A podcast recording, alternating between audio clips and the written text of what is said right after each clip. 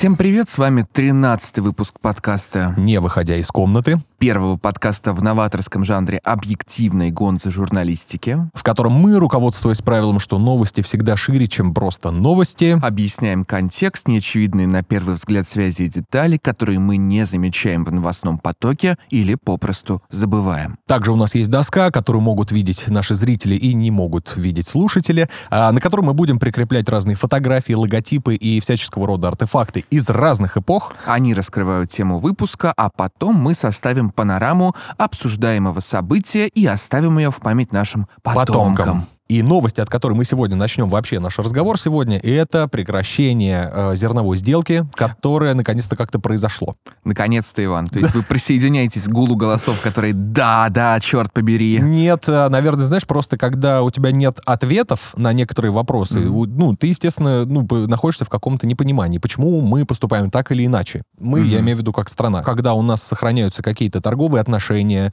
когда у нас существуют какие-то договоренности со страной, с которой мы ведем боевые действия друг против друга, да, у тебя возникают вот эти вот вопросы. Почему мы продолжаем качать газ? Как это так? Мы вдруг гарантируем безопасность выхода кораблей с зерном, да, для того, чтобы он поставлялся на мировые рынки. У людей очень много этих вопросов, на которые нет ответа. И об этом мы в том числе сегодня поговорим, потому что зерновая сделка — это такая длящаяся до сих пор, да, история, то есть и уничтожение инфраструктуры морской, которая теперь допустима с точки зрения России, опять же, и чего раньше не делали, и озабоченность на Западе. Это все очень интересно, но зерновая сделка — это просто пример того, что можно назвать, вот, не знаю, дилеммой, что ли. И таких дилемм огромная масса, ведь у многих людей на это существует запрос. И мы поговорим о дилеммах войны, которой нет. Знаете, наш монтажер очень не любит, когда я упоминаю Жана Бодрийяра. Тем не менее, войны в заливе не было, как писал Жан Бодрийяр. И мы сегодня поиграемся в таких постмодернистов и объясним вам, что все эти дилеммы не новы и преследовали человечество на протяжении практически всей его истории. И в ваших ушах звучат Сергей Изотов и Иван Орлов-Смородин. Поехали. Ну и начнем наш разговор с зерновой сделки, которая... была приостановлена на этой неделе? Ну, как приостановлена? То есть, по сути, ее больше не существует. Понятное дело, что к ней можно вернуться, об этом Путин сказал недавно. В чем суть? Вы помните, Иван, что это вообще такое? Давайте попытаемся рассказать нашим уважаемым зрителям. Да, потому что не все понимают вообще, что это такое. Значит, в зерновой сделке участвуют несколько сторон. Среди них Россия, Украина, ООН и Турция. Ее заключили в Стамбуле в июле прошлого года, то есть ровно год прошел. Причем договаривались скорее сепаратно, знаешь, то есть Украина не хотела входить в прямые юридические контакты с Россией, поэтому было заключено два соглашения, по сути. Одно между Турцией, ООН и Украиной, другое между Турцией, ООН и Россией. То есть, получается, договорились все и взаимоисключили друг друга. Ну да, типа того. Да. Есть некоторый посреднический элемент, который участвует в двух процессах соглашения, а есть Украина и Россия, которые напрямую не контактируют между собой. Причем по запросу Украины это произошло. Какие были требования у сторон? В чем заинтересована Украина, в чем заинтересован Запад? Это в вывозе сельскохозяйственной продукции через порты, которые блокировались и блокируются сейчас, потому что Одесский порт, например, или Николаевский, был очень удобным способом доставить огромные грузы в удобные для этого места. Ну, она поэтому и называется зерновой, вот, да, потому что перевозится зерно. Напомним, Украина это вообще 5-е место в мире занимала в 2021 году по экспорту зерна. Да, и вообще, ну, все прекрасно знают, что на Украине огромное количество земель, которые очень даже пригодны для всяких сельхознужд. Причем она идет после Канады, Австралии, Штатов и России. Россия первое место занимает, а этой территории несопоставимо больше, чем территория Украины. Уровень интенсивности почвы, что ли, как это назвать, плодородия, он очень велик. Но суть в чем? В том, что был аргумент со стороны Запада, со стороны Украины моральный, гуманитарный, что ли. Вот несчастная, конечно, Африка голодает. Как мы им можем помочь, если ужасная Россия блокирует там выход наших грузовых суден? Как мы им не можем помочь? Поэтому давайте мы договоримся, чтобы весь третий мир был накормлен, и чадские дети получали свою пшеничку вовремя. Ну и также был еще усложнен экспорт России своего зерна. Да. Санкционное давление и так далее. То есть и расчеты, маршруты и транзит через страны. И удобрений, и аммиакопровод Тольятти Одесса. Это вообще отдельная песня, да. Это все было в этой зерновой сделке. Постепенно. То есть, на самом деле, изначальная суть. Мы обеспечиваем зерновые коридоры. Для выхода дальше в другие порты. Для выхода, да. То есть, мы не препятствуем. Хотите кормить Африку? Кормите. Тогда и наш интерес учтите. Наш интерес тоже в том, чтобы накормить Африку. У нас есть свое зерно. Мы тоже можем поставлять его на рынке. Понятно, что интересы всегда шире, чем декларируемые. Конечно, да-да-да. Просто, да, по планете развозить наше зерно без проблем. Да. У нас есть аммиакопровод Тольятти Одесса, который специально был в советские времена подведен к Одесскому порту. Для того, чтобы быстрая доставка погружалась на судно и оттуда уже доставлялась во все страны, которые закупают этот аммиак или удобрения, которые из аммиака производят. Самое главное, что все имеют с этого денежки. Да. Ну, то есть даже в период независимости, да, так скажем, Украина получала с этого деньги, мы получали с этого деньги, ну, все остаются довольны. Давай вернемся к изначальному поинту. Изначальный поинт был, вы не давите санкциями на нашу отрасль сельскохозяйственную и ту часть химической отрасли, которая изготавливает эти удобрения, а мы обеспечиваем вам возможность вывозить зерно для голодающих стран. Обеспечиваем вам коридор в море, да-да-да. Потом постепенно на разных этапах добавлялись новые запросы и требования. У нас же есть Россельхозбанк, который аффилирован с различными индустриями сельскохозяйственными, да. Который попал под санкции, никак не рассчитаться. У нас есть аммиакопровод, который подведен прямо к Одесскому порту, который нужен для производства удобрений. На разных этапах Россия пыталась интегрировать эти требования в условия зерновой сделки. Ну, знаешь, они были в подвешенном состоянии. То есть, да, давайте подключим Россельхозбанк к Свифту. Давайте выполним все, пожалуйста. Но в итоге-то мы же ничего не получили. Потом-то мы обсуждали, что дочку какую-то Россельхозбанка подключит. А потом и вовсе демилитаризованная зона, вот это вот, использовалась для нанесения ударов по объектам в Крыму. И была как раз же информация о том, что в одном из доков, я не знаю, вот как это сказать, да, специалисты нас наверняка поправят, в одном из доков, особенно вот где перерабатывают рыбу, которую привозят с моря, там находился один из цехов, который производил морские беспилотники. И оттуда они, собственно, выходили либо в открытое море, либо, опять же, в космос. Либо погружались на гражданские суда, да, с которых наносились удары. Но, опять же, мы всех данных мы не знаем. Пока... Да и не узнаем на самом деле. Но суть в чем? То есть к этой сделке были вопросы и претензии. Причем они были у всех буквально. Российская официальная власть, например, говорила, а почему это зерно оседает в Европе и западных странах внезапно, а до Африки не доезжает. Не доезжает, да. Но там были ответы, на самом деле, что вот сейчас им же нужно где-то торговать, чтобы оно где-то оседало. Реэкспорт, да. Именно поэтому закрыли уже свои рынки для импорта Венгрия, Румыния, Словакия и Польша, для импорта украинского зерна, потому что из-за засилья его, из-за того, что левачат... Начали страдать фермеры, потому что все равно, опять же, цена очень сильно падает. Да, потому что там нет транзитных ограничений. То есть таможенный сбор, его не собирают, чтобы было легче зерно провозить типа транзитом.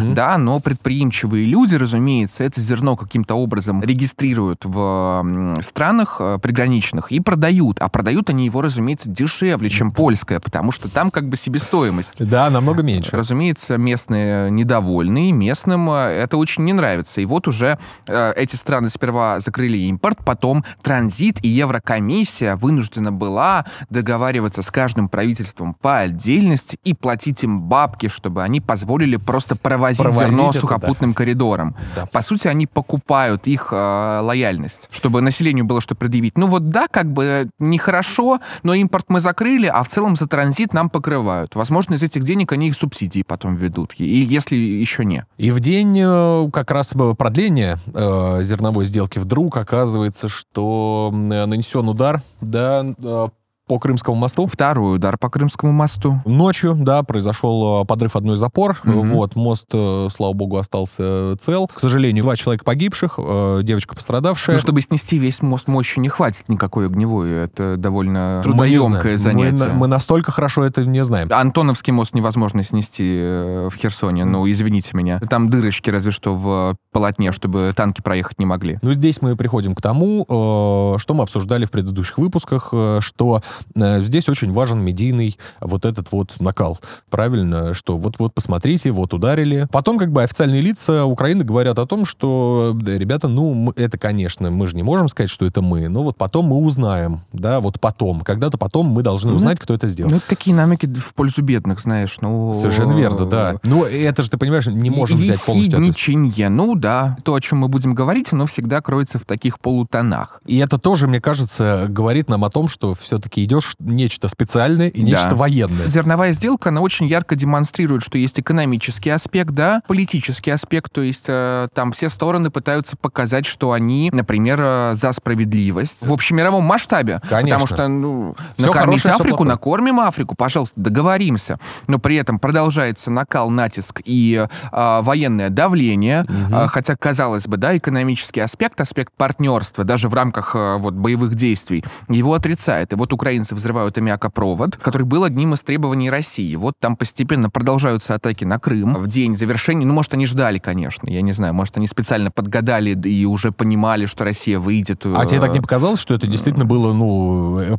понятна логика? То есть сначала они бьют, а потом уже ночью Владимир Зеленский говорит о том, что «а давайте договоримся просто без России». Я просто не понимаю, знаешь, самонадеянность это или расчет. Вот как будто для них это давление, это такая раковая клетка, которая просто множится. Они выпустили джина из бутылки, и он сам себя вот этой риторикой, типа границы 91-го года, мы никогда не остановимся, и общество накалил, и военных накалил. А выхлоп где? И этот процесс просто неостановим, да, хотя, возможно, в интересах многих политических акторов его и заморозить на самом деле. Ну, об этом даже много кто говорил. В прошлый раз мы говорили про НАТО, мы не сказали одну вещь. Вот господин Киссинджер предлагал следующую как бы штуку. Замораживаем фронт, да. Вы смиряетесь, забываете о своих территориальных претензиях, и мы, ну, вы вступаете сразу в НАТО, и у вас миротворческий контингент находится на вашей территории. Но это значит для Зеленского и украинской власти, это значит проиграть, потому что ты весь свой дискурс построил вокруг, весь свой образ вокруг того, что вот конечная цель, мы к ней идем, да? Это раковая опухоль политического организма, по сути. Это не остановить, даже если, условно говоря, население устало. Оно тебе не скажет, что оно устало. Оно будет декларировать эту лояльность, и это будет продолжаться. И вот здесь столкновение этих двух процессов, вот эта вот дилемма очень явно показана, потому что зачем это продолжать? Какая зерновая сделка возможна без России? Или я не знаю, или это самонадеянность? Ну, вы чего хотели? Ну, это самонадеянность, наверное, была на то, что все-таки как-то мы обезопасим, значит, нас в море, но только вот Россия примет такие правила игры. Решили устроить нам тест на куколдизм, да? Да, ну, совершенно верно. Окей. Да. Ну, устроили, молодцы, чего сказать. Теперь, получается, вот происходит то, что происходит в Одессе. А потом люди жалуются. Потом бывший мэр... почему бывший? Настоящий мэр Одессы Труханов, надеюсь, скоро он станет бывшим мэром, у которого российский паспорт в кармане, дочка которого училась в Москве, который, говорят, по слухам, закупила... Ну, это байка, конечно, мы этого не знаем. Но была же байка, что в Одессе... В начале февраля в Одессу приехали танкеры с цветами.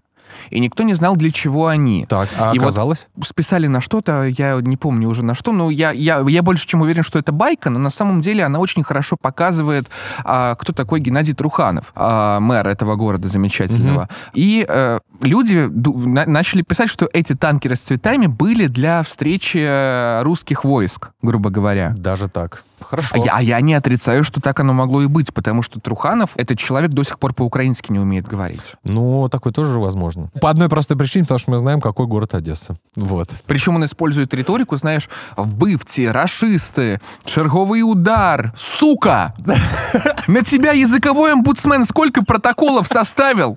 Ну, понятно, да. Вот в этом-то и проблема всех этих мразей. Ну, надо просто заучивать слова заранее и говорить об этом более уверенным. Разумеется, ну, пожалуйста. Ну, ты помнишь, ну, как величайший политический видос «Миша». Тебе за такую... А где теперь Добкин, кстати, тоже в черно-красном? Ну, разумеется. Они все пытаются перекраситься в национальные цвета, хотя вот эту провинциальную недорусскость какую-то из них не вытравить никогда. Вернемся к тому, что зерновая сделка имеет и политический аспект, и экономический, и в том числе военный. Правильно? Да. То есть теперь этого коридора не существует, наши ракеты летят по портам. Теперь Украина как будто в ловушке, потому что сухопутный коридор, он, во-первых, логистический, технически не приспособлен для тех объемов, которые вывозили морским путем. Угу.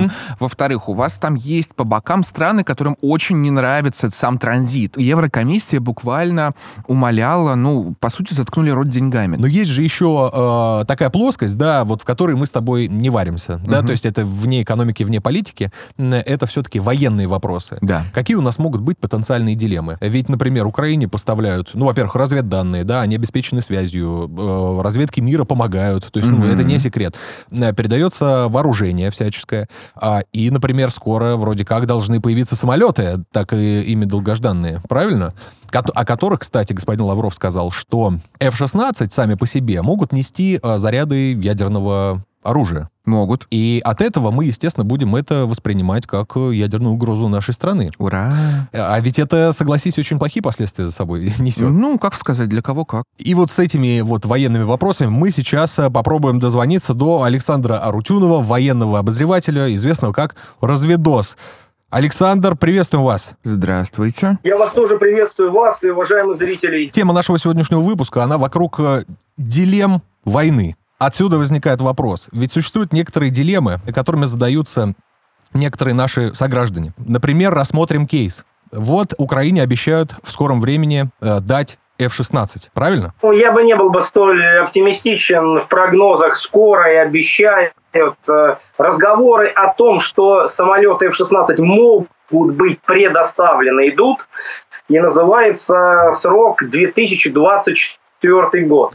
Насколько это скоро и насколько это обещаем, что дадут, ну пусть так, да, пусть так, окей. Пускай Хорошо. Будет, что обещали, что скоро. Если, например, вот этот самолет взлетит из одной страны А, возможно, там, я не знаю, Румынии, пролетит над территорией Украины, выполнит там боевую задачу и сядет в Польше. Нам можно бить в Польшу или в Румынию? Или как нам сбивать? Это все-таки, ну, сверхзвуковые такие машины. А ведь формально ни Польша, ни Румыния не называют себя участниками конфликта. Как распутывать эти дилеммы? Давайте так, начнем с того, что я не большой специалист по международному праву и точно не юрист. Но, исходя из этого, я вот сейчас буду вступать на ту почву, которую я очень не люблю. Она называется «мне кажется». Вот я сейчас буду говорить про «мне кажется». Значит, первый момент. В той ситуации, которую вы описали, и Румыния, и Польша автоматически станут сторонами конфликта, если самолет, взлетевший с территории одной страны и севший на территории другой страны, будет при этом выполнять боевую задачу на территории Украины. То есть если он взлетел в Румынии, пролетел над Украиной и сел в Польше, в таком случае нет. Потому что это может быть пассажирский самолет, например. Это самолет, который выполнял там какие-то там гуманитарные миссии там, и прочее. Но если он на территории Украины будет выполнять боевую задачу и конкретно удар, например, по наземным объектам, либо вступит в бой с самолетами ВКС Российской Федерации, в таком случае, конечно, и Польша, и Румыния будут сторонами конфликта. Далее, как мы будем его сбивать на территории, в воздушном пространстве Украины, легко и непринужденно, точно так же, как сейчас сбиваются самолеты вооруженных сил Украины. Самолеты F-16, конечно, более современная машина, хотя зависит от модификации, чем те самолеты, чем в настоящий момент обладает ВСУ, но не настолько, чтобы средствами ПВО Российской Федерации невозможно было сбить. Есть ли еще какие-то вот такие дилеммы, с которыми мы вот потенциально можем столкнуться? Или уже существуют какие-то, ну, такие вопросы к все-таки к боевым действиям? У меня есть одно. У меня есть, значит, с точки зрения человека, любая война, ну, с точки зрения нормального человека, любая война – это глубоко аморальное вообще дело, глубоко аморальное дело. Нет никакой справедливости, нет ничего хорошего, нет никакого геройства, ничего в войне хорошего нет. Война – это плохо, всегда плохо, с точки зрения человека. С точки зрения государства, у которого есть, внимание, территория и интересы, война есть инструмент, которым достигаются интересы государства. Долгое время нам, то есть Российской Федерации, нашей родине, рассказывали, что у нее есть только территория и нету интересов.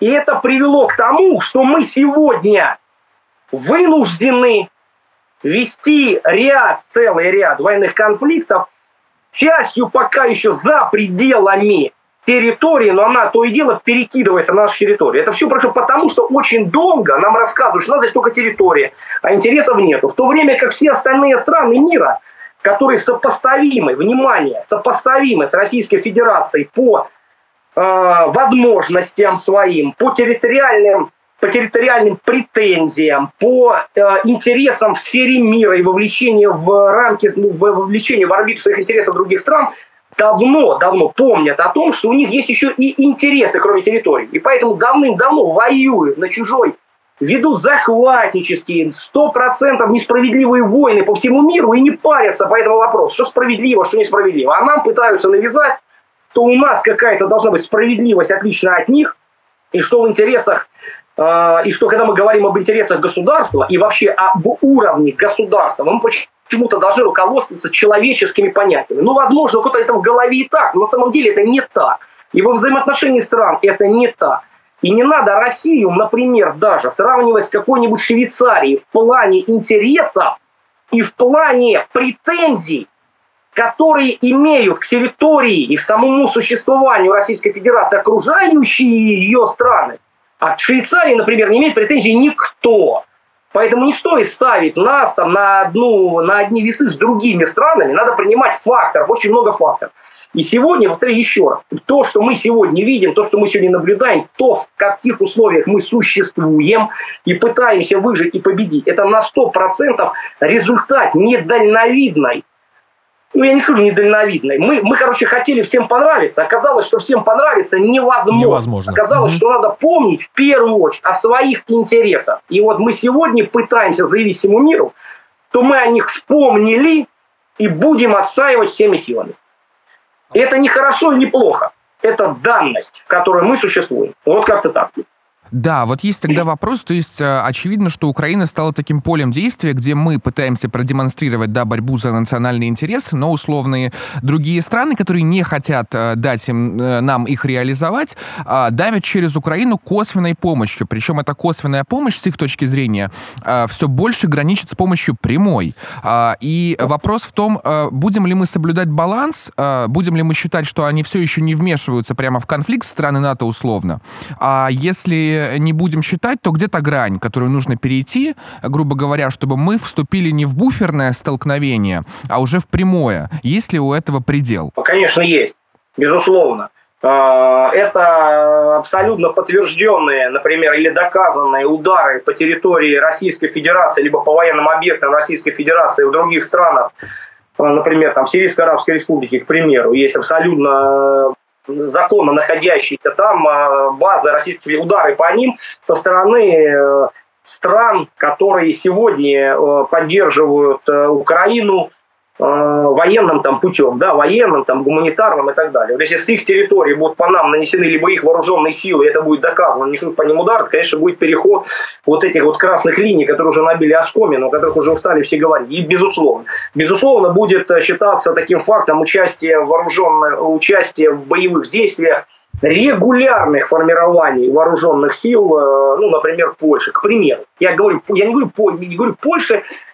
Польша, потому что там давно участвуют, сука, и потому что это уже задокументировано 300 раз, но это означает, что нам сейчас надо взять и ударить ракетой, моей любимой, с красным носом, со звездой по Варшаве. Но этого делать нельзя, это конечно, все понимают, да, поэтому да. Все вот это соблюдают политез. Одни делают вид, что как будто это не они, а другие делают вид, что как будто они не знают, что это они. Поэтому, ну, вот так.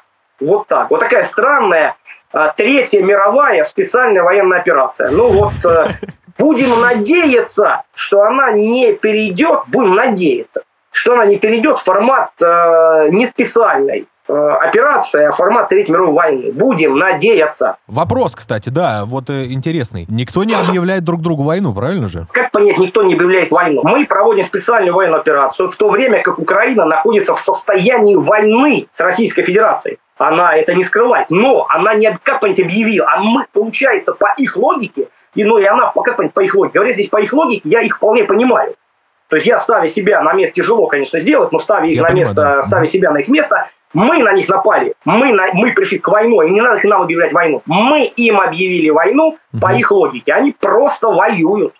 как могут, короче говоря, в данных условиях. Во всяких, значит, международных документах еще существует такая штука, что военная мощь должна быть соизмеримой там, с угрозой. Применение вооруженных сил и ущерб, который вы наносите, должен быть соизмерим с угрожающим вам чем-то, да, Иван? И поэтому возникает вопрос, когда все начиналось, да, все-таки февраль 2022-го, было ли это соизмеримо или нет?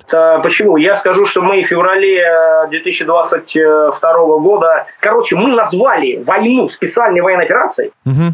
Ну, то есть всегда раньше в истории Земли вот такие действия всегда были, назывались войной.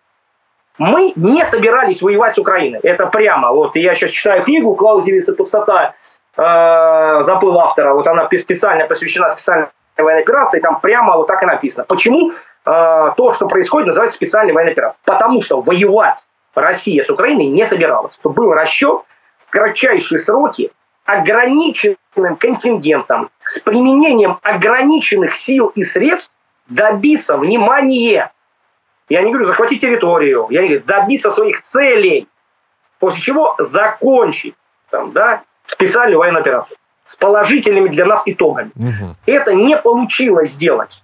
И фактически, да, у нас сегодня совсем специальная совсем военная операция специальная.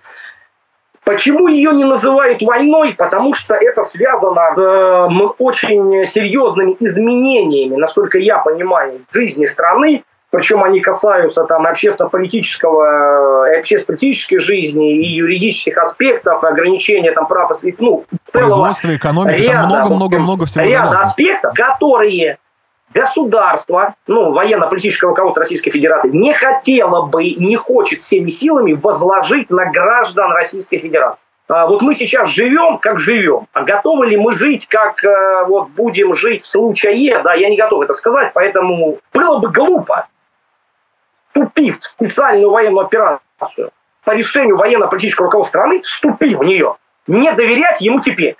Но это, ну, по мне, это шизофрения. Ну, реально, шизофрения. То есть мы вступили в боевые действия, а теперь не-не-не, ну что-то тут, это, а мы теперь, а вот это вот нам, от этого нам не нравится. Ну, мы уже сделали настолько, как сказать, то есть мы уже шага хуже, уже более тяжелого, да, там, для страны уже невозможно совершить. Поэтому я, как человек, ну, адекватный, как человек разумный и не страдающий раздвоением личности, я доверяю военно-политическому руководству страны. И есть у меня вопросы к военно-политическому руководству? Конечно, есть. Как у любого человека, да, там есть. Но это не значит, что я сейчас буду эти вопросы во всеуслышание там, бегать, орать там, или, там, не знаю, там, использовать свои там, медийные возможности, там, большие или небольшие, для того, чтобы привлечь к ним внимание, потому что и так они все знают. Об этих вопросах, об этих все знают.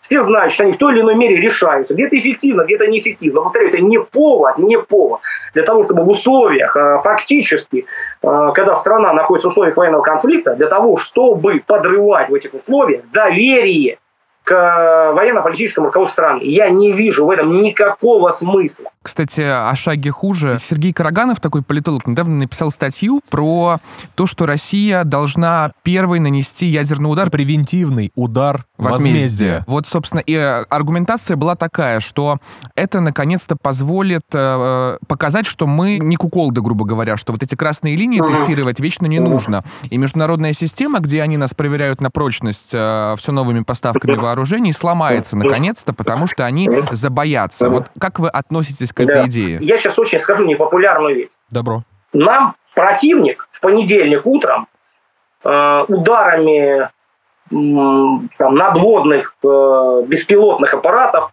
повредил Крымский мост. Погибли люди. 2 человека. Сегодня был нанесен удар беспилотным летательным аппаратом в Крыму ночью. Погибла 14-летняя девочка.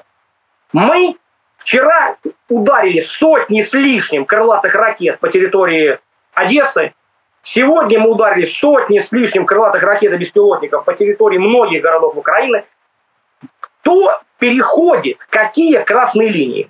Мы воюем в условиях специальной военной операции с другим государством.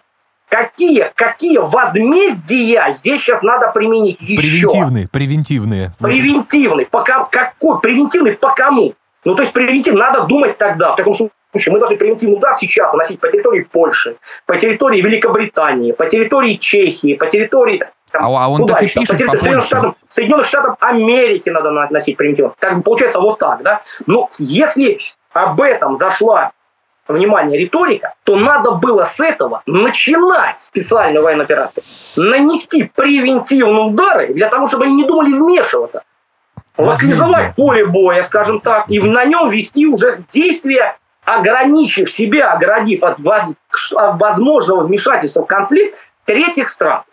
О каком сегодня можно идти превентивно? Ну да, и важно еще понять, я все-таки заострил на это внимание, потому что я озвучу очень непопулярные вещи. Я двумя руками целиком и пользуюсь всем, чем только можно, нахожусь на стороне Российской Федерации, на стороне нашей Родины, на стороне нашего военно-политического руководства. Мне непонятна просто риторика. Как можно сравнить удар беспилотником с ударом 100 крылатыми ракетами и говорить о том, что здесь кто-то по кому-то должен ударить превентивно, кто-то по кому-то ударил несправедливо. Давайте мы уже признаем, что мы ведем боевые действия, в рамках этих боевых действий пользуемся всем оружием, которое, внимание, можем применить, руководствуясь военными целями и здравым смыслом. Потому что применение сегодня оружия массового поражения, и в том числе ядерного оружия, к примеру, для поражения каких-либо объектов даже на территории Украины, на мой взгляд, выходит за границы здравого смысла. Хотя, возможно, и укладывается в рамки военной целесообразности. Возможно. Но в рамках данного конфликта, спустя 1,5 года после его начала, бить ядерными спецбоеприпасами, ну, странное решение. Если бы с них начали бы, ну, можно было бы понять. Но через 1,5 года к ним перейти, ну, решение странное. Еще раз говорю, примут такое решение, ну, значит, примут. Но и мне оно кажется странным. И тем более превентивно, как удар возмездия. Это вообще интересно звучит. 5 баллов, да, действительно. Это мог написать только такой избранный политолог. Все-таки я считаю, что это отборно. Да нет, и тут еще, и смысл еще какой. Важный момент заключается, вдруг мы обнаружили, что страны НАТО не друзья Российской Федерации. У меня вопрос к политологам. А вы раньше не знали об этом, да? То есть раньше вы думали, что НАТО – это дружественный блок для Российской Федерации. А сегодня оказалось, что недружественный. Они на самом деле ничего не делают такого, что, ну, как сказать, не укладывается в их концепции. Они существуют против России, против Ирана, против Китая. Все, что они делают сегодня, это ослабление нашего возможного союза. Это ослабление нашей страны, в частности, это наше ослабление возможного нашего союза в общем. Потому что они платят деньгами за кровь, грубо говоря. То есть они руками ВСУ, руками Украины ведут войну с Россией, уменьшая ее возможности по военному решению конфликта обычными вооружениями без использования оружия массового поражения, платя за это только деньгами, не подвергая риску своих военнослужащих, не объявляя там никаких мобилизаций и так далее. То есть просто платить деньги. Чего? Денег у них хватает. Министр обороны Великобритании Бен Уоллес заявил, что к 2030 году страна будет вовлечена в 3 войны с Россией, Китаем и террористическими группами в Африке. И объявил о своей отставке, которая будет осенью. Вопрос, можем ли мы доверять британскому министру обороны, который еще и заявляет о своей отставке осенью? По поводу британского министра обороны, по поводу Великобритании, я сейчас не хочу, давайте, окунаться в бульварное обсуждение, у кого там длиннее и толще, но я, насколько знаю, недавно провела Великобритания ревизию вооруженных сил своих, посчитала танчики, посчитала, сколько у них из танков по списку на ходу, сколько у них вообще танков есть. Пришла к выводу, что это примерно месячная норма расхода тяжелой бронетанковой техники на Восточном фронте. И поэтому с кем он там собирается воевать в 2030 году? С Китаем, с Россией, с террористическими группировками и прочим? Не знаю. Да, я знаю, что они на следующий год принимают беспрецедентный военный бюджет. Но я хочу напомнить, что Великобритания на сегодняшний момент не в состоянии сделать основной боевой танк. Невозможно. То есть Великобритания не может сделать основной боевой танк сама. Нет возможности для этого. Ну так, к слову. Вот к слову, вы знаете, сколько на территории США танковых заводов? Нет. 1. И один этот танковый завод сегодня не делает танки с нуля. Он только модернизирует танки от уровня Абрамс М1А1 до уровня МА2, А3, А4. То есть он даже с нуля не собирает танки. Это, к слову, о том, кто был к войне готов, кто не был к войне готов, кто хорошо подготовился, кто нехорошо подготовился. Не только Российская Федерация не собиралась воевать. Мир более воевать не собирался. Это касается норм расхода снарядов и количества снарядов, оставшихся на складах по всему миру и прочему. Сегодня все с этой ямы пытаются вылезти, и смотря на... Как сказать, мы сегодня всем на нашем примере показываем, что мирное будущее, которое все мы верили, оно невозможно и недостижимо. Вернее, оно достижимо только в том случае, если у каждого склады ломятся от снарядов, поля танков стоят, поля самолетов, в таком случае это, возможно, будет гарантией мира. А в том случае, что если мы будем последние штаны себе снимать и рассказывать, что мы там все пацифисты, это точно гарантией мира не будет. Всегда найдется тот, кто захочет тебе по твоей голой жопе шлепнуть, короче говоря. Все. И вот этого сегодня мы наблюдаем всей страной. Но я надеюсь и верю в то, что мы, конечно... Так как кто-то там сказал из великих, что непонятно, как у России это получается, видно, она напрямую находится под божественным управлением, я надеюсь, что он не ошибался, и у нас управление и человеческое, и божественное объединятся воедино, и дадут нам ту победу, в которую мы все верим, и которая непременно наступит. Александр, спасибо вам большое. Да, спасибо. Вот, будем дальше тогда обсуждать дилеммы войны. Вот. А вы обязательно подписывайтесь на канал Александра, все будет в описании. Всем пока. До свидания. А знаешь, мы затронули в разговоре тему, которая показывает еще одну дилемму, грубо говоря, войны, но на очень фундаментальном уровне. И это связано с объявлением войны в том числе, и это связано с самим восприятием войны в нашей логике. Справедливость. Так, справедливость, хорошо, да. Вопрос фундаментальный. Какую войну можно считать оправданной и почему? Это, мне кажется, этим вопросом уже должно быть несколько тысяч лет, я правильно понимаю? Разумеется, этим вопросом огромное количество лет, но в нашей западной европейской традиции, а я напомню, что мы интеллектуально все еще движемся в традиции Запада, да. Эту историю осмысляли по-разному, то есть все начинается с Платона. С Платона, да? Которого я вот распечатал как будто на пике. Да-да-да. На пике своей карьеры, конечно. Когда он в академии учил юнош горячих и томных, и алчущих знаний, да, разумеется. Угу. Почему начинается все с Платона? Потому что концепция справедливости, она центральная в рамках его этики. Так. И справедливость, именно справедливость, должна быть идеалом политического устройства в государстве. Ты можешь определить, что такое справедливость, чтобы мы сразу это поняли и справедливость — это соразмерность. Каждый должен заниматься своим делом в меру своих возможностей, способностей и предназначения. То есть государство, по Платону, должно быть воплощением идеи справедливости. Идея в философии Платона — это вообще центральное место. Есть миф знаменитый о платоновской пещере, что вот философ — это человек, который сидит в пещере и видит только отражение на стене, и он не может повернуться к солнцу. И эти отражения — это то, что мы видим в реальном мире. Есть мир идей, который недоступен обычному человеку, и есть его отблески в реальности. То есть ты сейчас сидишь там в наушниках, наушники — это только некоторое отражение идеи наушников, их эйдоса. Я понимаю, да, в этом плане я был на философии в институте, так, хорошо.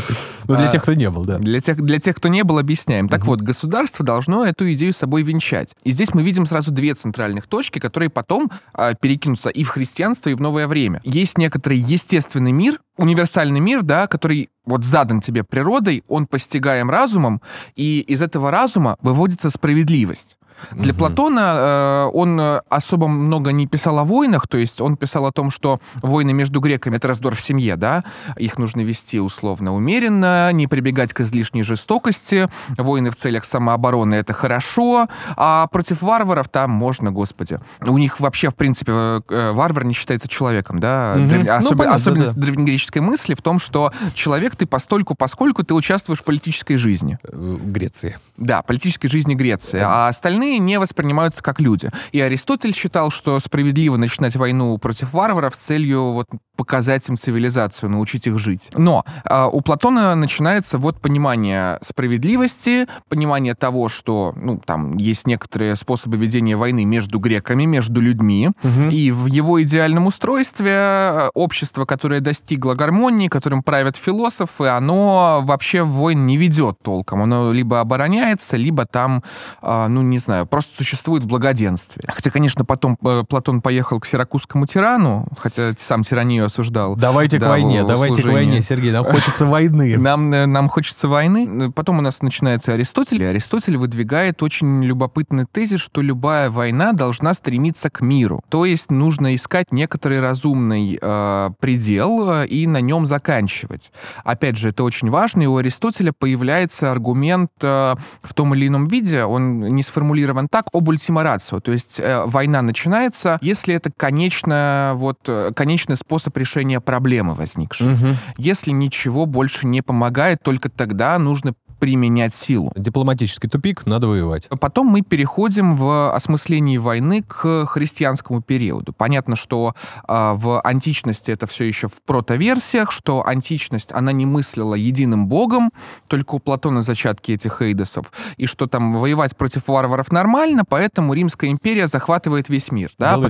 Потому что мы можем, грубо говоря. Как взрослые ребята, да, в наше время. Хотя и Цицерон, и стойки, и прочие очень многие развивали идеи, которые потом вольются в христианство. Но в христианстве появляется концепция Бога, монотеистического Бога. И вроде как у нас есть законы о любви к ближнему. При этом интересный момент. То есть ты должен как-то согласовать войну с естественной необходимостью. Да? И при этом церковь еще противостоит государству. Католическая церковь и государство... А тогда еще не было, на самом деле, государства в современном понимании. Угу. Политические и церковные интересы, они различны. И церковь использует своих схоластов, чтобы разработать доктрину, которая не связана с лояльностью политикам. Какая-то доктрина может быть. То есть, что можно использовать, чтобы обосновать, например, войну против там такого же католика. Естественные права. Есть нечто, что выше, чем твой монарх, есть нечто, дарованное тебе Богом, что не зависит от твоей политической лояльности. Понятно все, тогда понятно. Потом Фома Аквинский разрабатывает концепцию, да, вот есть там вечный закон, потом естественный закон, а потом, закон природы и потом человеческий закон. Можете использовать вот эти вот естественные права как некоторое универсальное создание человеческое, чтобы идти войной на небогоугодных. Например. То есть, определить какую-то, значит, грань для того, чтобы... Да, и такая война может считаться справедливой, потому что, монарх, например, может нарушить божественное право, потому что он просто человек, в конце концов. Это такая лазейка очень интересная, которая позволила сделать универсального человека, не политического человека, понимаешь? То есть ты больше не гражданин, ты раб Божий, и если Божьи законы нарушаются, то ты можешь восстать против них. И мотивация понятна, и аргументация. Это открыло аргументацию к праву на восстание, например. Если у тебя, получается, и монарх нарушает некоторую божественную заповедь внутри твоего государства, то можно восстать против этого монарха. Это вообще ящик Пандоры такой. Потом эти войны доходят до некоторого уже невозможного предела. То есть мы помним, что внутри Европы начинаются процессы религиозной трансформации, реформация, кальвинизм, протестантизм, Мартин Лютер и прочие уважаемые люди, этих сект, не сект, наверное, но... на тот момент пока сект. На тот момент сект плодится огромное множество. Весь этот клубок интересов династических, политических, религиозных, он в какой-то момент выливается в жесточайшую, одну из самых кровопролитнейших в истории войн, 30-летнюю войну. Вот, это картина... Да, это Жак Кало. «Большие бедствия войны». Вообще вся серия, там 18 должно быть вот этих вот изображений. Что мы видим? Мы видим повешенных людей, мы видим в ряд вокруг дерева, мы видим стоящих у них людей с оружием, очевидно, которые вздернули их только что, кто-то спускается с лестницы. Суть ее в чем? 30-летняя война, как мы помним из уроков истории, а многие не помнят, поэтому мы напомним, началась на религиозной почве, потому что протестантизм достиг некоторого апогея, Габсбурги правили Священной Римской империей, Габсбурги католики, многие там в Нидерландах Нидерландах и в северных странах не желали терпеть их владычество. Все это переплелось, вспыхнуло как пороховая бочка. Просто стали косить налево и направо. Целые села вырезали. Целые, там, не знаю, сельскохозяйственные культуры исчезали, области пустели. Понадобилось 50 лет, чтобы восстановить прежний уровень хозяйства, потому что реально все воевали со всеми. И это французская рефлексия на эту тему ужаса. Но была еще одна рефлексия, связанная с войной. Вот этот уважаемый человек Гуго Гроций. Гуго Гроций. Да. И вот, это нидерландец, которого пленили, он сидел в заточении за то, что он был протестантом, одним из членов там религиозно-политической группы армянистов. Уважаемым человеком, так. Он бежал с помощью жены во двор французского короля, угу. И он был свидетелем этой войны. Она его настолько поразила, что он подумал, нужно же как-то регулировать войны, наверное, в мире. Ну, хотелось бы. Ну, то есть, если есть такие ужасы, то нам нужен некоторый механизм, который позволит нам эти ужасы преодолеть. Так. И этот механизм он видел в праве народов. Он выделил основные направления справедливой войны, которую он считал справедливой, то есть там самооборона, ультима рацио, вот это вот все про него. А во-вторых, он берет этот божественный уровень, спускает немножко на человеческий. Он говорит, есть народы, и у них тоже есть право, есть, оно не только отражается в божественном. И вообще разумно, как будто, стремиться по-аристотелевски к миру. Если любая война стремится к миру, то давайте войн не допускать. А если и допускать, то в самых предельных случаях, которые он обозначил как справедливая война. Да, опять же, самооборона, угроза, ультима рацио, вот это вот все. На его теориях о том, что это разумно в принципе, о том, что здесь роль некоторую играет разум. Построен Вестфальский мир 1648 года, который прекратил 30-летнюю войну. И говорится, чья страна, того и вера. И вдруг религиозный фактор исчезает. И из этой повестки? Из этой повестки, да, появляется то, что называется суверенитет. Вау, клево. То есть у нас появляются какие-то интересы, у нас появляются какие-то поводы. Да, мы больше не мыслим универсальным человеком, который подчинен божеству и может по некоторым внегосударственным естественным законам действовать, да? И у нас церковь постепенно начинает исключаться. Появляется Томас Гоббс со своим Левиафаном, который говорит, справедливости нет до возникновения государства. Справедливость возникает только в момент установления закона, потому что у нас нет иных способов определить, что хорошо, что плохо. Что плохо, да. Появляются различные авторы, которые, возможно, даже оправдывают, да, мир между народами, но делают это уже не с помощью божественного аргумента, а с помощью разума. Например, Кант, который написал «К вечному миру». Почему у Канта это хорошо? Потому что у Канта давайте представим себе, что все, мы действуем так, как хотели бы, чтобы все действовали вокруг нас. Если мы хотим мира, то давайте сделаем там... Не будем воевать. Не будем воевать, да. Очень грубо говоря. Сказал господин Кант, участвующий в войне. Да-да.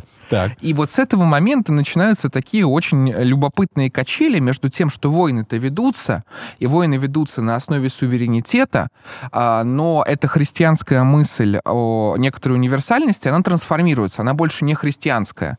Здесь Бога толком и нет, здесь есть некоторый разумный эксперимент. Но вот. Что-то должно встать вместо этого. Да, правильно. А если есть пустая оболочка, то на ее место в 20 веке становится условно гуманитарное нечто. Да, наше любимое с тобой гуманитарное, коллективное какое-то... Я, конечно, проскочил, но чтобы вы поняли диалектику. То есть, с одной стороны, у нас есть суверенные государства, у нас есть линия развития суверенитета и национальных интересов. С другой стороны, у нас не перестает развиваться эта линия универсальности, глобальности, которая начинается еще с Платона. И они взаимодействуют между собой. В 20 веках попытался поженить. То есть, международное право — это что такое? Это поженить суверенные государства, признав, что суверенитет существует, в некоторую структуру, которая по своей природе глобально и оперирует универсальными, внесуверенными понятиями. Да. Ну, да. И вот мы пришли в такой диалектический сукосплав. Да? Почему международное право толком не работает? Потому что какой у тебя суверенитет международный возможен? Чем обеспечивается право, Иван? Вот вы пошли по улице, да, ударили какого-то уважаемого полицейского по голове. Чем обеспечивается то, что вы его не ударите, допустим? Вам же за это что-то будет. Да, обязательно. Ну, то есть оно обеспечивается возможностью применить санкцию. Да, применить санкцию. То есть силой. Да. На международном уровне у вас нет верховного какого-то полицейского, ну, по крайней мере, не было долгое время, который может сказать, вот, нет, ты пойдешь в тюрьму. У вас всегда есть какие-то сепаратные договоренности, очень рыхлая система, не кодифицированная, не универсальная, где, ну, могут быть санкции, да, может быть какое-то исключение. Это хорошо, но мы же понимаем, что это, получается, не работает. Ну, это очень рыхлая структура, которая по своей природе, в принципе, противоречива, потому что поженить, опять же, суверенитет и универсальность, и, условно, права человека, условный культ вот этой гуманитарности, которая понимается определенным образом, это внутреннее концептуальное противоречие. То есть, грубо говоря, вот мы смотрим на конфликты после Второй мировой войны, да? Чем они во многом оправдываются? Там нарушаются права человека. Но эти права человека не божественные, понимаешь? У этого нету больше обоснования того, что вот вечно закон устроен так. У этого... Мы говорили, как они были созданы. Мы говорили, что это концепция, которая построена целиком на мысленном эксперименте. Хорошо, допустим, если бы это все оправдывалось какой-то универсальной христианской моделью, тогда бы все понимали, зачем это или нет. Та же оболочка христианская, и это вот тот же способ мышления, что у Фомы Аквинского. Найдите 10 отличий между Фомой Аквинским и Антонио Гутерришем. Фома Аквинский был поумнее, да, и латынь знал. Вот, Антонио и все. Гутерриш, я думаю, ну, хоть раз, да, как-нибудь касался этого вопроса. Латынь языком, да, ну, хоть не латыниной. И языком. У нас та же христианская модель, просто я, возможно, это быстро очень пробегаю, да, но у нас время ограничено, а на мои лекции нужно покупать абонемент, к сожалению, дорогие слушатели, обязательно как-нибудь устроим. Если что, да, только пишите мне, касса находится у меня в руках. Поэтому Иван купил себе Range Rover, а я последний доширак без соли доедаю, да, уже который месяц. Иван, где мои деньги? Да, никакого у меня Range Rover нет, денег нет, а лекции твои сейчас вот публичные и за бесплатно. А я дошираки ем все равно, дорогие друзья, и катаюсь на метро. Вот этот весь пассаж, хорошо, он приводит к тому, что сначала... Было христианское, потом стало суверенное, потом это мешалось, потом это постарались срастить, и теперь мы живем в парадоксальной ситуации, где, с одной стороны, есть суверенитет, с другой — международное право, которое действует по законам типа секулярной религии и прав человека. Почему мы можем вторгнуться в Ливию, например? Потому что там нарушаются права человека. Ну да. При этом мы не понимаем, например, что все это возникло в рамках определенной традиции. Вот наше понимание международного права, которое действует до сих пор. Античное, потом христианское. Еще и там от Платона, который вообще считался нарушителем, ну, Сократ его учитель, а Сократа за что убили? За то, что он развращал молодежь. Но это не совсем такой-то уж и повод его так сажать. А развращать можно по-разному. То есть, и пещера Платона в то время была... Одно дело, он вторгался в платоновские пещеры молодых людей, а другое дело, он им на мозги капал. То есть, понимаешь, древние греки ценили менталочку куда больше, чем мы сейчас, да, действительно. Даже чем мы сейчас. Потому что если ты там совращаешь юнош, это... с ним. А если ты расливаешь их мозги... Кстати, да, все манипуляции с детьми, особенно чужими, мы всячески порицаем. И пропаганда ЛГБТ и т.д. и т.п. запрещена законом Российской Федерации. Вот к чему я веду. К тому, что мы, например, не понимаем, что в исламе, он хоть имеет общие с христианством корни, в нем понимание процессов другое, в нем мышление другое. Это другая политическая, философская традиция. Мы пришли вот к модели такого человека, которого мы провозгласили новой религией, выхолощенное христианство, по сути, во имя которого мы можем вторгаться... Вот как Аристотель писал, да, можно варваров поебашить немножечко, если мы имеем целью их цивилизовать. Пожалуйста, и вот вам черенок в заднице Муамара Каддафи. Да. И вот вам повешенный Саддам Хусейн. Почему? Да потому что вы варвары. Слушай, ну это же очень круто, еще и подтверждает в довесок слова, за которые Жозеп Боррель, глава Еврокомиссии, помнишь такого дяденьку? И как бы там была такая фраза, давай вот сейчас, Европа — это сад. Мы создали сад. Все работает.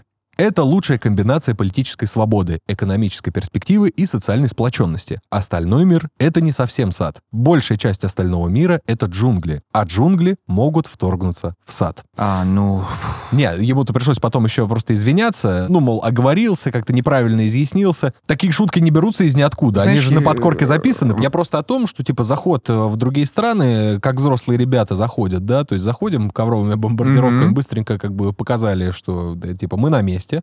Вот, это мы прибыли. А потом мы, значит, заходим с тяжелой техникой и начинаем как бы без разбора стрелять налево-направо. Мне кажется, это, ну, такие заходы. Притом это уже не война, заметил, вот к объявлению войны, почему ее никто не объявляет. Вторая половина 20 века. Кто-нибудь кому-нибудь объявлял войны? Да и раньше не объявляли, не любили это, потому что в глобальном мире, где ты руководствуешься универсальными категориями, это всегда вечная операция по наведению порядка. Ты восстанавливаешь условный порядок, тобой же объявленный. Это как будто внутреннее дело, да? Не, ну твой порядок, он же все равно должен подстраиваться под твои правила, понятное дело, но... А у тебя правила, это правила всего земного шарика. Ты их сращиваешь в голове, понимаешь? Ты это до радикального какого-то сводишь порядка. Это не радикально. Почему можно вторгнуться в Ливию? Потому что там нарушается права человека. Хорошо. Что такое права человека? Ага, ну тут уже тебе каждый уже ответит сам по себе. Ну и мы имеем... Свобода выбора, там, да, там тебе напишут, да, 300 раз. И знаешь, мне кажется, что вот эти несчастные 40 бюрократов, которые сочиняли эту бумажку для ООН, мы об этом говорили, кстати, в одном из прошлых выпусков, они ничем не хуже чертового Платона или Гуго Гроция, потому что эти люди всегда работали на заказ, этих людей создавали обстоятельства. Ты про евробюрократов? Я про Платона. Вот Платон, евробюрократы, они честнее, им похуй. Это вот типичный пример интеллектуалов, которые создали нашу с вами историю, дорогие друзья, потому что ты сперва выдвигаешь идею, ее подхватывают, и, исходя из этой идеи, меняют мир. Например, Платон, который писал про государство, потом появилось христианство, неоплатоники, это постепенно перетекло вот в современную плоскость, пишет государство, нормально, потом едет в услужение к сиракузскому диктатору, пишет законы, книжка, 5000 страниц, по-моему. Боже мой. Жуткая. Да. Предлагает ему, а потом сиракузский диктатор выкидывает его со двора просто. Ну, знаешь, или Гуго Гроций. Слушай, человек, если бы не была 30-летняя война, если бы он не был там членом одной из политико-религиозных группировок, он бы не написал этот трактат. Если бы он не написал этот трактат, не было бы Вестфальского мира. Не было бы Вестфальского мира, не было бы Первой мировой войны, например. Ну, понимаешь, мы живем в мире, который, сука, придумали продажные интеллектуалы. Вот, например, Томас Гоббс, который придумал Левиафаны, с которым связывают теорию общественного договора. Он же отстаивал определенные позиции, потому что в Англии, мы помним, была славная революция, мы помним, что там история с Кромвелем, гражданская война. Гоббс такой: ой, ужас, давайте сделаем так, чтобы этого никогда не было. И мы имеем... людей, которые отстаивали свои интересы, некоторые напрямую получали деньги от политических элит, некоторые косвенно, другие пытались толкнуть свои соображения. Вот даже чертов Хайдеггер, как он пытался войти в услужение на НСДАП, ну, для интеллектуала это, знаешь, как-то очень мелочно, что ли. При этом я не могу их судить. Хайдеггер возглавил университет определенный, но он подобострастно унижался постепенно, вычищал программы от ненужных авторов. Карл Шмидт, великий юрист, которого считают крестным отцом Третьего Рейха, специально ставил звездочки желтенькие рядом с еврейскими авторами в своих книжках, чтобы главным идеологом, да. И вот чтобы вы понимали, что все великие интеллектуалы, они были ничем не лучше тех, кого мы имеем сейчас, на самом деле, по-хорошему. Если продажные интеллектуалы были честные интеллектуалы, понимаешь, которые за это бы ни гроша не брали, и они бы придумывали... Ну, ты представляешь, каким надо быть безумцем. Это как раз, вспомни, как этого комика зовут, который... Зеленский? Другой. Стивен Фрай. У него, значит, книжка «Как творить историю». И там он разбирает важность личности в истории на примере Адольфа Гитлера. И как бы приходит, и так как это альтернативная история, он рассказывает о том, что если бы не Гитлер, то было бы еще хуже. И я тебе в этом же ключе говорю: слушай, ну были бы они не продажные интеллектуалы, а были бы они действительно честные и очень, знаешь, очень вдумчивые и слишком серьезные. Но они бы какие-то бы очень страшные идеи, наверное, сформировали. Тебе так не кажется? Да они и так сформировали довольно страшные идеи. Ну, слушай, если человек продажный, и он может еще добавить долю фана какого-то, знаешь, туда, то есть вот приколоться в своей какой-то идее. А ну здесь, вот ты приколишься, а потом фашизм наступает. Какая разница, тебя нету уже сколько тысяч лет. Ну, тебя-то нету. Все, понимаешь. Все. О чем как бы все эти разговоры? А потом мы будем молиться, не знаю, на домашний пылесос или на огромный вибратор. Радикальный дилдаизм. Да, радикальный дилдаизм, да, совершенно. Вот, кстати, о радикальном дзелдаизме. Юрген Хабермас. Широко известный в узких кругах немецкий философ. Интеллектуал, да, глубочайший. Причем... И что, он тоже продажный, получается? В некотором смысле. Он просто... Это такой мастодон, знаешь, вот это один из еще живущих людей, книги которого реально изучают в университетах, на них ориентируются, вот теория коммуникативного действия, которую он разработал. Это очень сложная штука, я даже не буду вам пробовать сейчас ее объяснить. Надо сказать, что это просто эпоха, это послевоенное время, после Второй мировой войны, да. Этот человек видел войну, он ее пережил, и он говорил, вот эта коммуникативная штука, она была вот как раз про... Если очень просто, то мы должны найти какой-то способ между собой взаимодействовать, даже если у нас разные там установки, ценности и понятия. Он видел войну, он видел поствоенную Германию, он видел разделение на западную и восточную. По сути, умение вот найти общий язык разных каких-то групп и так далее, и действовать политически сообща. Дедушка дожил до преклонных лет, он 29-го года рождения, и он написал статью, в которой говорит, что, знаете, вы вот зря нападаете на Олафа Шольца,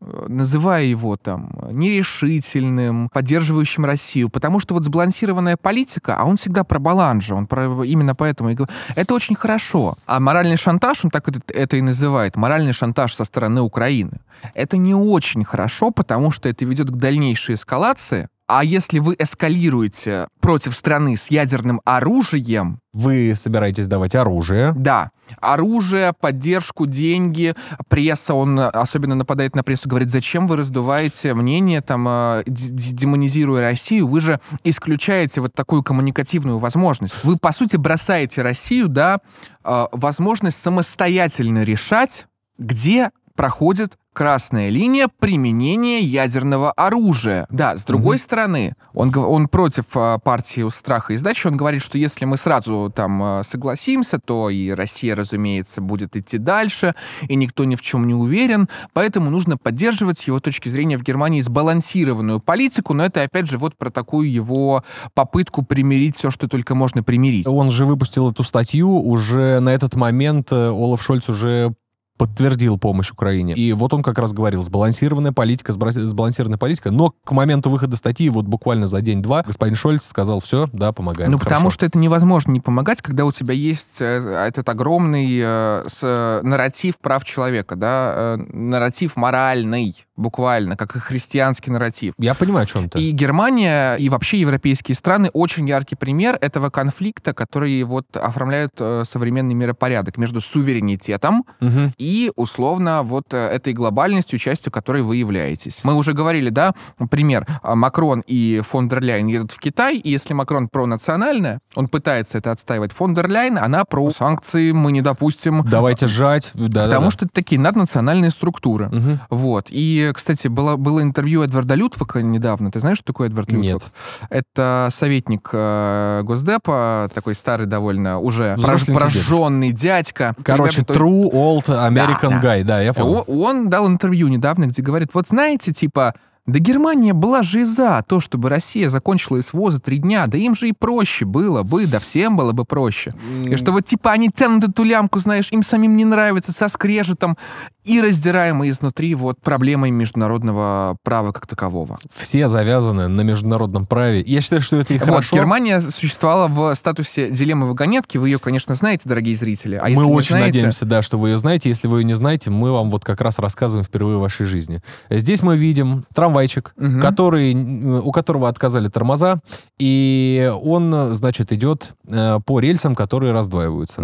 То есть появляются 2 пути. И мы видим, справа лежит 4 человека на рельсах, а слева всего лишь 1. Куда нам направить все-таки эту вагонетку? Там, где лежат 4 человека, или туда, где 1? У вас нет правильного ответа. Правильный ответ, что все-таки мы не знаем, что там выбирать. Нет, ну, мы можем выбрать что угодно, мы можем ничего не делать. Нам требуются просто вводные какие-то. Вот если это обезличенные какие-то, да, то есть это можно же эту историю усложнять. Ее можно модернизировать, да, но тем не менее. Ну, типа... А теперь представьте, если справа, вот там, где 4 человека лежат, 2 из них страшные преступники и 2 проститутки, а слева, там, я не знаю, 13-летняя девочка. Тогда, конечно же... Это тебе так кажется, конечно же. А нет, ты все равно допустил убийство человека. Вот я же говорю, в чем как бы основной капкан, что как можно решить, сколько людей и как их убивать? А вот никак, потому что этики разные. Проще было бы вообще не оказываться перед вагонеткой, возможно, но раз уж вы оказались... Интересно, кстати, вот и в железнодорожных колледжах вот задают такой вопрос, знаешь?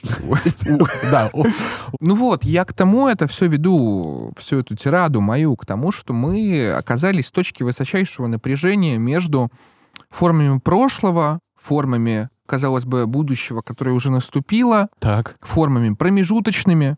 И это ситуация, где история существует, вот, знаешь, прошлое, настоящее, будущее существует просто в одной точке. И вы не знаете, что делать, потому что как будто работают и те, и другие, и третьи механизмы, и вы между ними вот курсируете. Хорошо. Войны нет. Войны нет. Все. Как но вот... война есть, понимаешь? Ну, да. В этом-то и вопрос. Куда нам смотреть? Где нам, по каким правилам судить друг друга? Да никуда нам не смотреть, потому что эта концепция справедливой войны, она используется всеми наперевес, потому что для каждого... Вот знаешь, например, мы отвечаем на агрессию, но у нас же есть способ спровоцировать какую-то страну на действия там внутренними влияниями, да? Я понимаю, о чем, ну, да, то есть да. Сделать так, вынудить ее совершить нечто, что будет расценено как агрессия. А потом страна говорит, мы защищаемся, мы там, у нас не было другой возможности.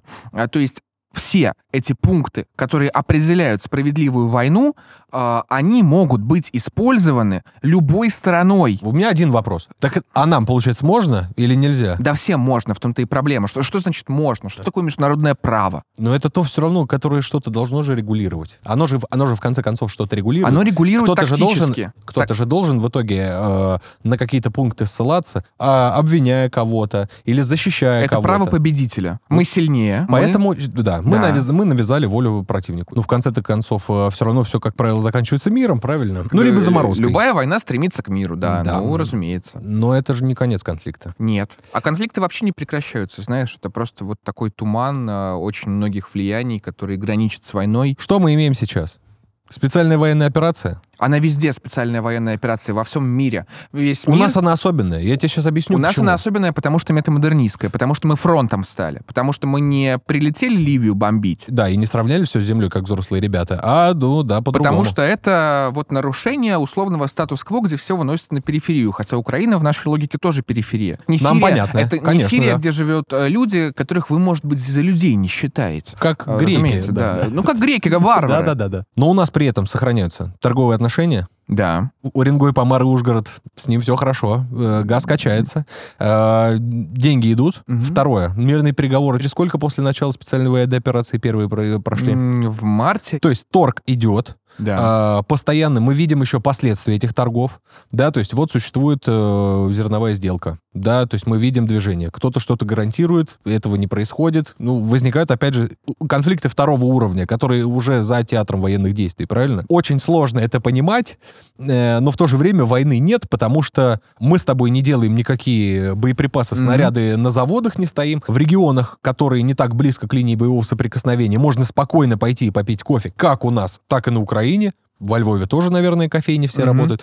Как этот мир понять? В каком измерении мы существуем сейчас? В метамодернистском. А кто его тогда нам создал? Владимир Путин уничтожил постмодерн окончательно. То есть он оказался более прогрессивный, нежели... Да. Просто метамодерн, он как раз же про возможность курсировать между модерном и постмодерном. Возможность вот собирать из исторических форм и вот прогнозов нечто единое. Да, он про то, что мы качаемся. Колебания. Мы колеблемся между различными полюсами, попытки достичь некоторого конца истории, где все умиротворено, вот кантианского вечного мира, невозможны, потому что, опять же, с одной стороны они есть, с другой стороны их нет, и мы снова вернулись в мир суверенитетов. Мы живем в мире осколков, и каждый из нас вот между этими осколками курсирует. Я, на самом деле, очень сильно растроган тем, что все-таки мы пришли к такому выводу. Постмодернистоцид.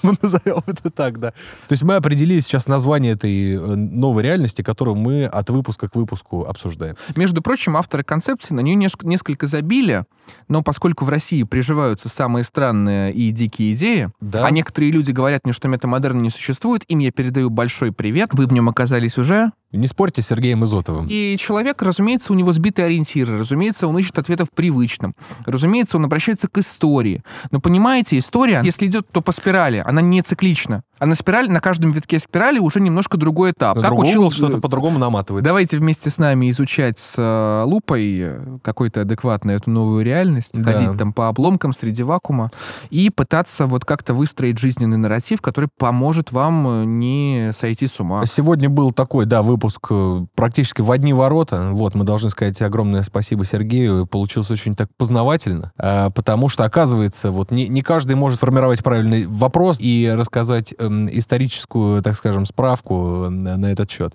А я хотел за развлекательную часть отвечать, Иван, но не вышло. Не в этот раз, в следующий раз мы вернемся на более веселую тему, ведь либо мы найдем какое-то событие, либо оно найдет нас. До встречи на следующей неделе. Ставьте лайки, пишите комментарии, вдруг у вас есть какие-то соображения, может быть, вы хотите возобновить зерновую сделку. Может, или... вы хотите объявить войну, в конце концов. Тринидаду и Тобаго. Да.